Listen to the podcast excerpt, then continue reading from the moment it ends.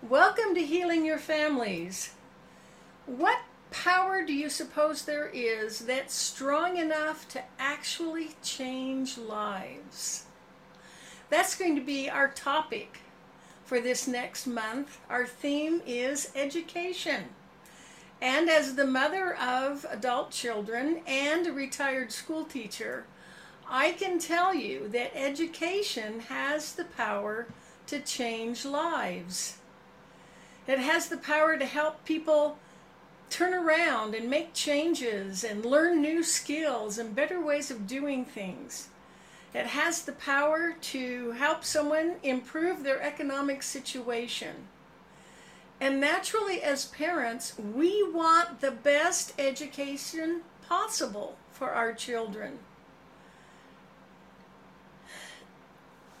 Remember, our overall goal is to raise adults,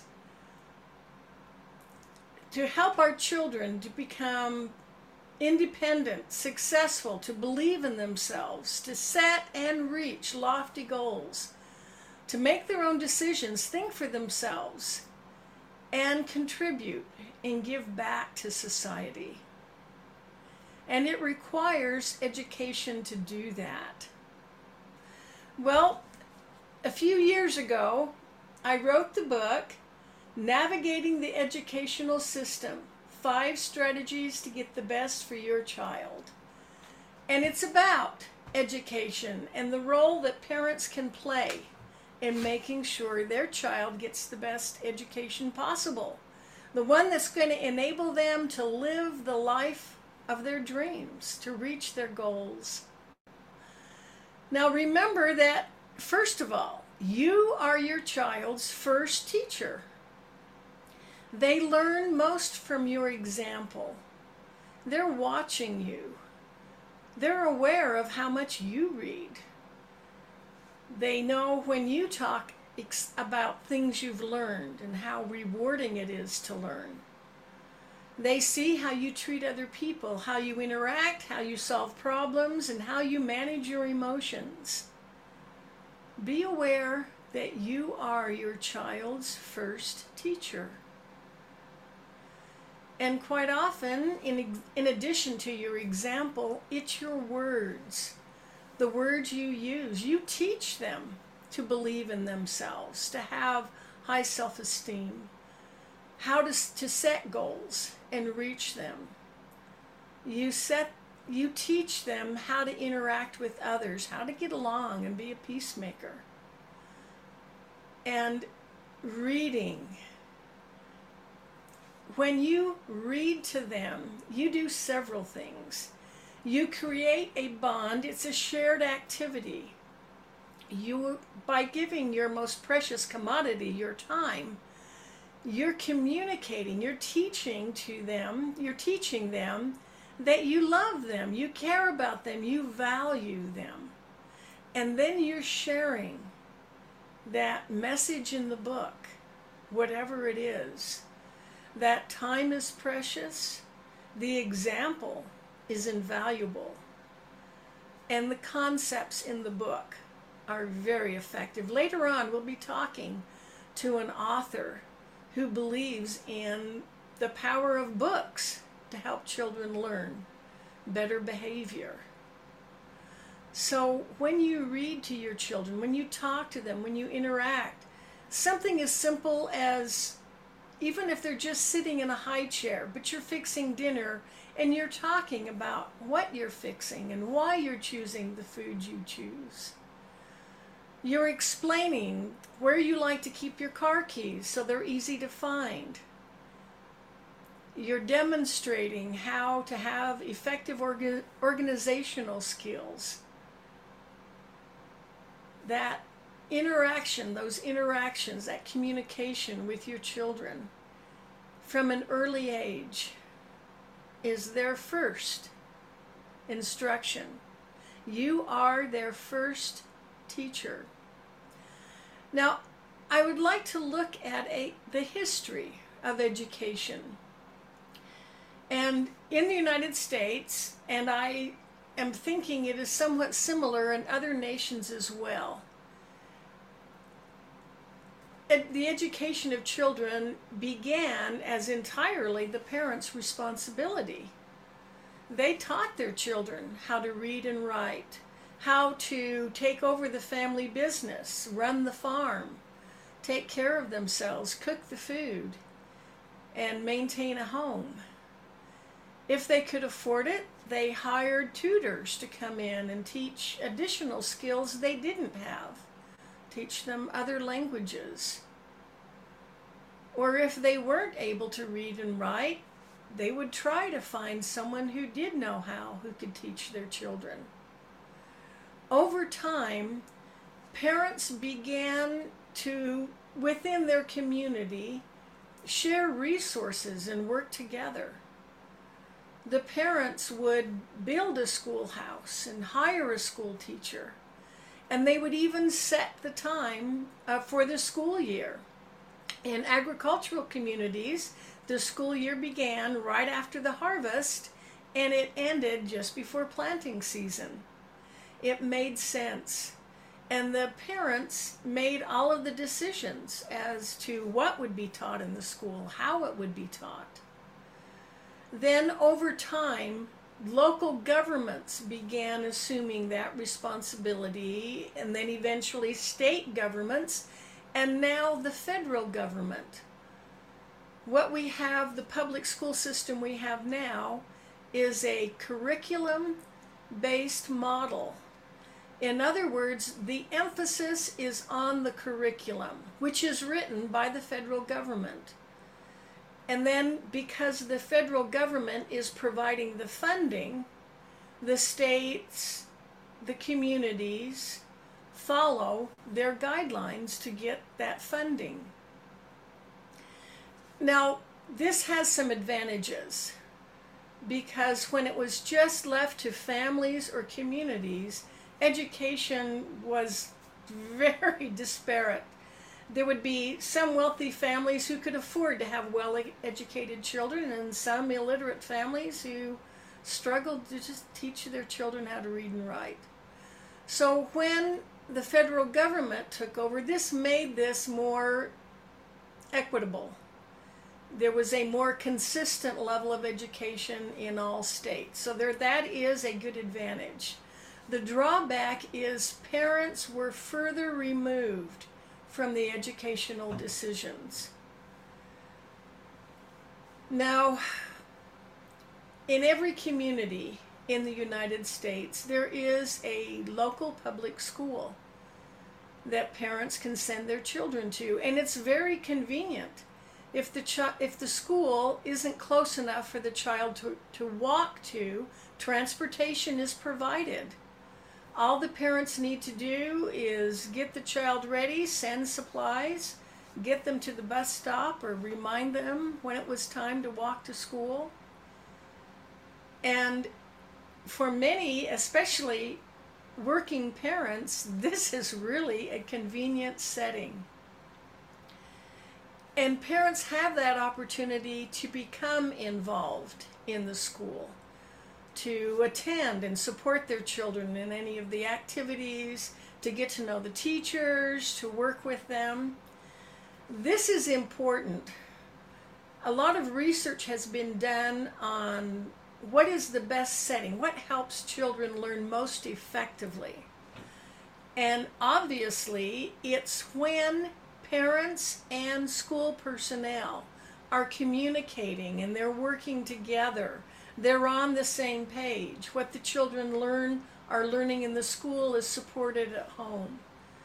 And when that setting exists and the child doesn't have any learning dif- dif- learning disabilities, they make great progress.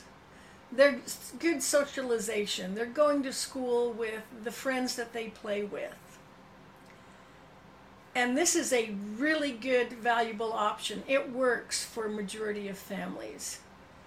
However, in your quest to get the best possible, possible situation for your children, you need to be aware of options. Bear in mind that the local public school is one option.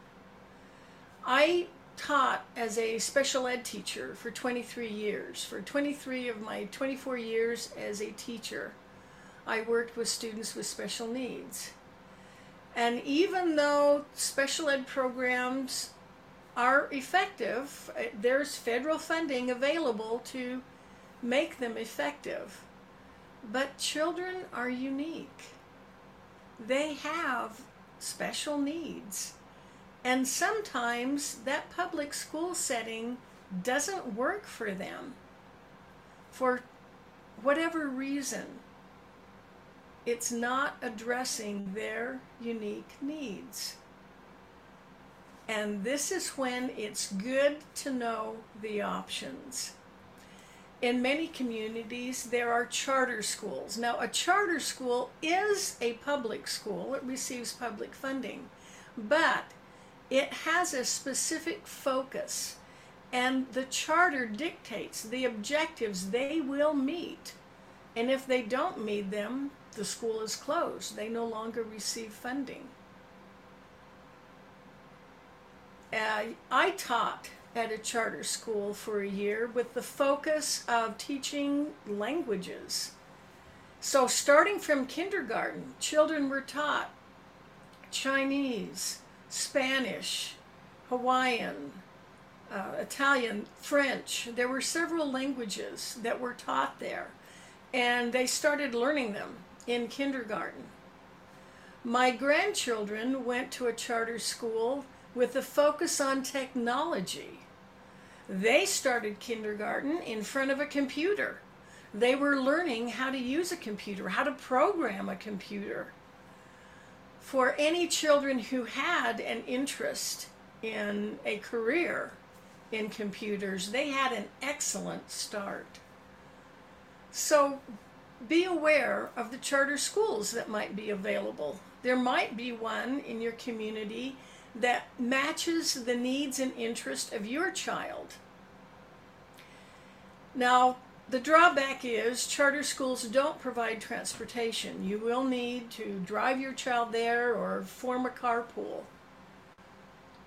But if your child, if you're you're struggling finding something that motivates your child and you can find a charter school with a special that specializes in their interest, it could solve a lot of headache and heartache when it comes to time to go to school. You know, talking about motivation. Again, as the mother of adult children and a retired school teacher, I can tell you every student is motivated. They may not be motivated on the curriculum that is being presented to them, but they are motivated to have their needs met, to reach their goals. Think about it. If a child were truly unmotivated, they would still be lying in a crib crying to be fed. But they were motivated enough to learn how to get out of the crib, how to walk, how to talk, how to communicate their needs. When students are able to focus on something that motivates them, there are no behavior problems. In addition to charter schools, there are also private schools, and some of them are run and operated by nonprofit organizations. So they keep their the tuition cost as low as possible. Their their mission is to provide this methodology to as many parents as possible. I had the opportunity to visit a school like this. It used the Sudbury model. Now, there are many different methodologies for instruction. I mentioned before that in our public school system, we use a curriculum driven method of teaching. So the federal government writes this curriculum, sends it to the states and the local, the dis- school districts and the local schools. And it has an exact description of the learning objectives that each grade is to learn within that school year. And pressure is applied to the teachers. In some cases, they're pay raise is dependent on how successfully their students do on the end of level test. At the end of the school year, the students are tested on the items in that curriculum, that federally mandated curriculum. And so the focus moves from the student to the curriculum. Again, maybe that's perfect for your child. You you want them to master that curriculum, and so this meets what you feel is best for their education. But if you if you don't feel good about that, let me tell you about the Sudbury model. This is a student directed curriculum. And the Sudbury Valley School was founded in 1968 in Framingham, Massachusetts, by a community of people and with the intention of creating a school system that was just, psychologically comfortable, self governing, with real life being the primary source of learning. So, in this model, the curriculum centers around the child. At it goes K through 12, kindergarten through end of high school, and the children are encouraged to pursue their interest. What are they interested in learning? It could be arts. It could be studying bugs out in the yard. It could be making things with their hands. It could be learning to cook. Whatever their interest is, they are encouraged to pursue it. They are provided with the resources to go deeper and learn more. And the natural consequence is that they learn to read. They want to be able to read more about it. They learn to write. They're asked to write about what they learn. They learn communication skills. They need to present on what they've learned and, and teach other people. And by pursuing their interest, they also, most interests include math. You have to have some way of measuring it, of projecting. So all of the subjects fall naturally into their study as they pursue their interest. And the school I visited was in Lehi in the state of Utah. It was called the Alpine Valley Academy. And it was founded by Mark Clough, a former member of the State Board of Education in Utah. He had heard about the Sudbury model, was very intrigued with it. So he traveled to Massachusetts. He visited the schools. He talked to the people who had founded it. And he brought it back to Utah and started a private school, a nonprofit. And it was very interesting. They were simply renting a large house with a massive yard. So it was a perfect setting for a child to pursue. They had plenty of room to pursue whatever they were interested in. I had the opportunity to talk to some of the students and to hear how by being able, by being allowed to pursue their interest, their subject, they were learning all of the skills they needed. I met one young student with severe ADHD. He had been in a traditional school before then and struggled he couldn't comply with the rules and expectations. He was constantly getting into trouble. He was miserable. He was making everyone around him miserable.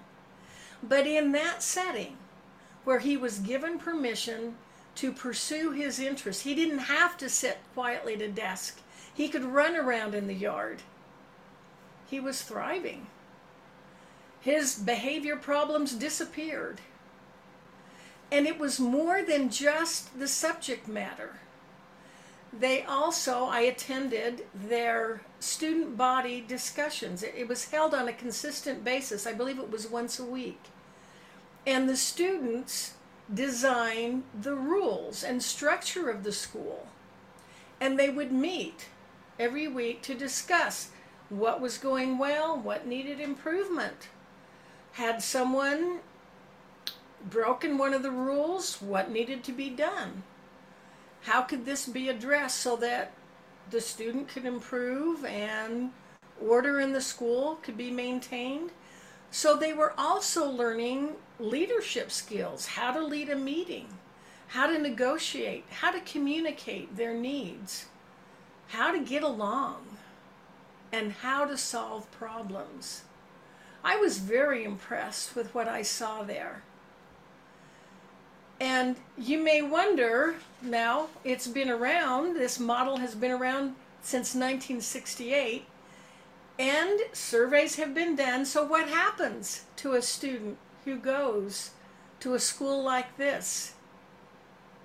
Never having any curriculum imposed on them, simply allowed to choose what they wanted to learn. Did they go on to college? Could they ever get and hold a job? I want to read to you. This is from an article called Sudbury Schools A Radical Alternative to No Child Left Behind. And this is telling about a study by the Sudbury Valley School. It was published in 2005. It took an in depth look at the lives of Sudbury graduates and found that most students reported a high degree of satisfaction with their subsequent career and life paths. Close to 90% went on to pursue formal education, whether it was vocational or junior college or university. 90% continued their studies beyond the 12th grade. And many eventually went on to become entrepreneurs or to work in the arts. It brought out their creative side. According to Mimsy Sadofsky, one of the founders of the Sudbury Valley School, every student who has wished to has been able to attend college. They are going on to college because they want to not just because it's what many feel is the next step for an 18 year old. They are going on to higher education in general because they have something they want to pursue that is easier to pursue in that setting. Again, your focus is on the best interest of your child. I love this approach for one of the other options parents have is homeschool. They can educate their children themselves. It is perfectly legal. I did this myself. My husband and I, as our oldest child approached kindergarten age, took a look at the local public school and we were very concerned. We lived in a big city. The school was across a major thoroughfare. We talked to students and parents who attended, we realized the school had many challenges. We were concerned. We did not feel like that was a safe place for our child. We looked into private schools. The nearest one was 20 miles away. And then we learned about homeschool, about parents who write their own curriculum and teach their children themselves. And we determined to do that. Now, eventually, we moved from the city to a more rural area, and we worked with the public school. So they knew what we were doing and they understood our goals and our concerns. And at times, they would even share materials with us. Eventually, at one point, all of our children did attend public school. For example, our oldest son did very well with homeschool, but when he started high school, he was able to be in the school band. He was able to have experiences in that setting that he couldn't have had in a homeschool. So I felt like we were able to give them the best of both worlds that personalization of homeschool, and we took it each case separately and determined when it was best for this child to go to public school or some other arrangement. That's what that's your opportunity as a parent. You can make those decisions for your children. Frequently, when parents meet with school officials, they're somewhat intimidated by the long list of letters after the name. And they think, well, I, I, I just graduated high school. This person has advanced degrees. Maybe I would just do what they say. But who knows your child better than you do? Who is totally committed to their welfare and their success, not just for the school year, but for the rest of their life? No one else but you has the commitment to your child, can is better equipped to take the role of an advocate for your child than you are.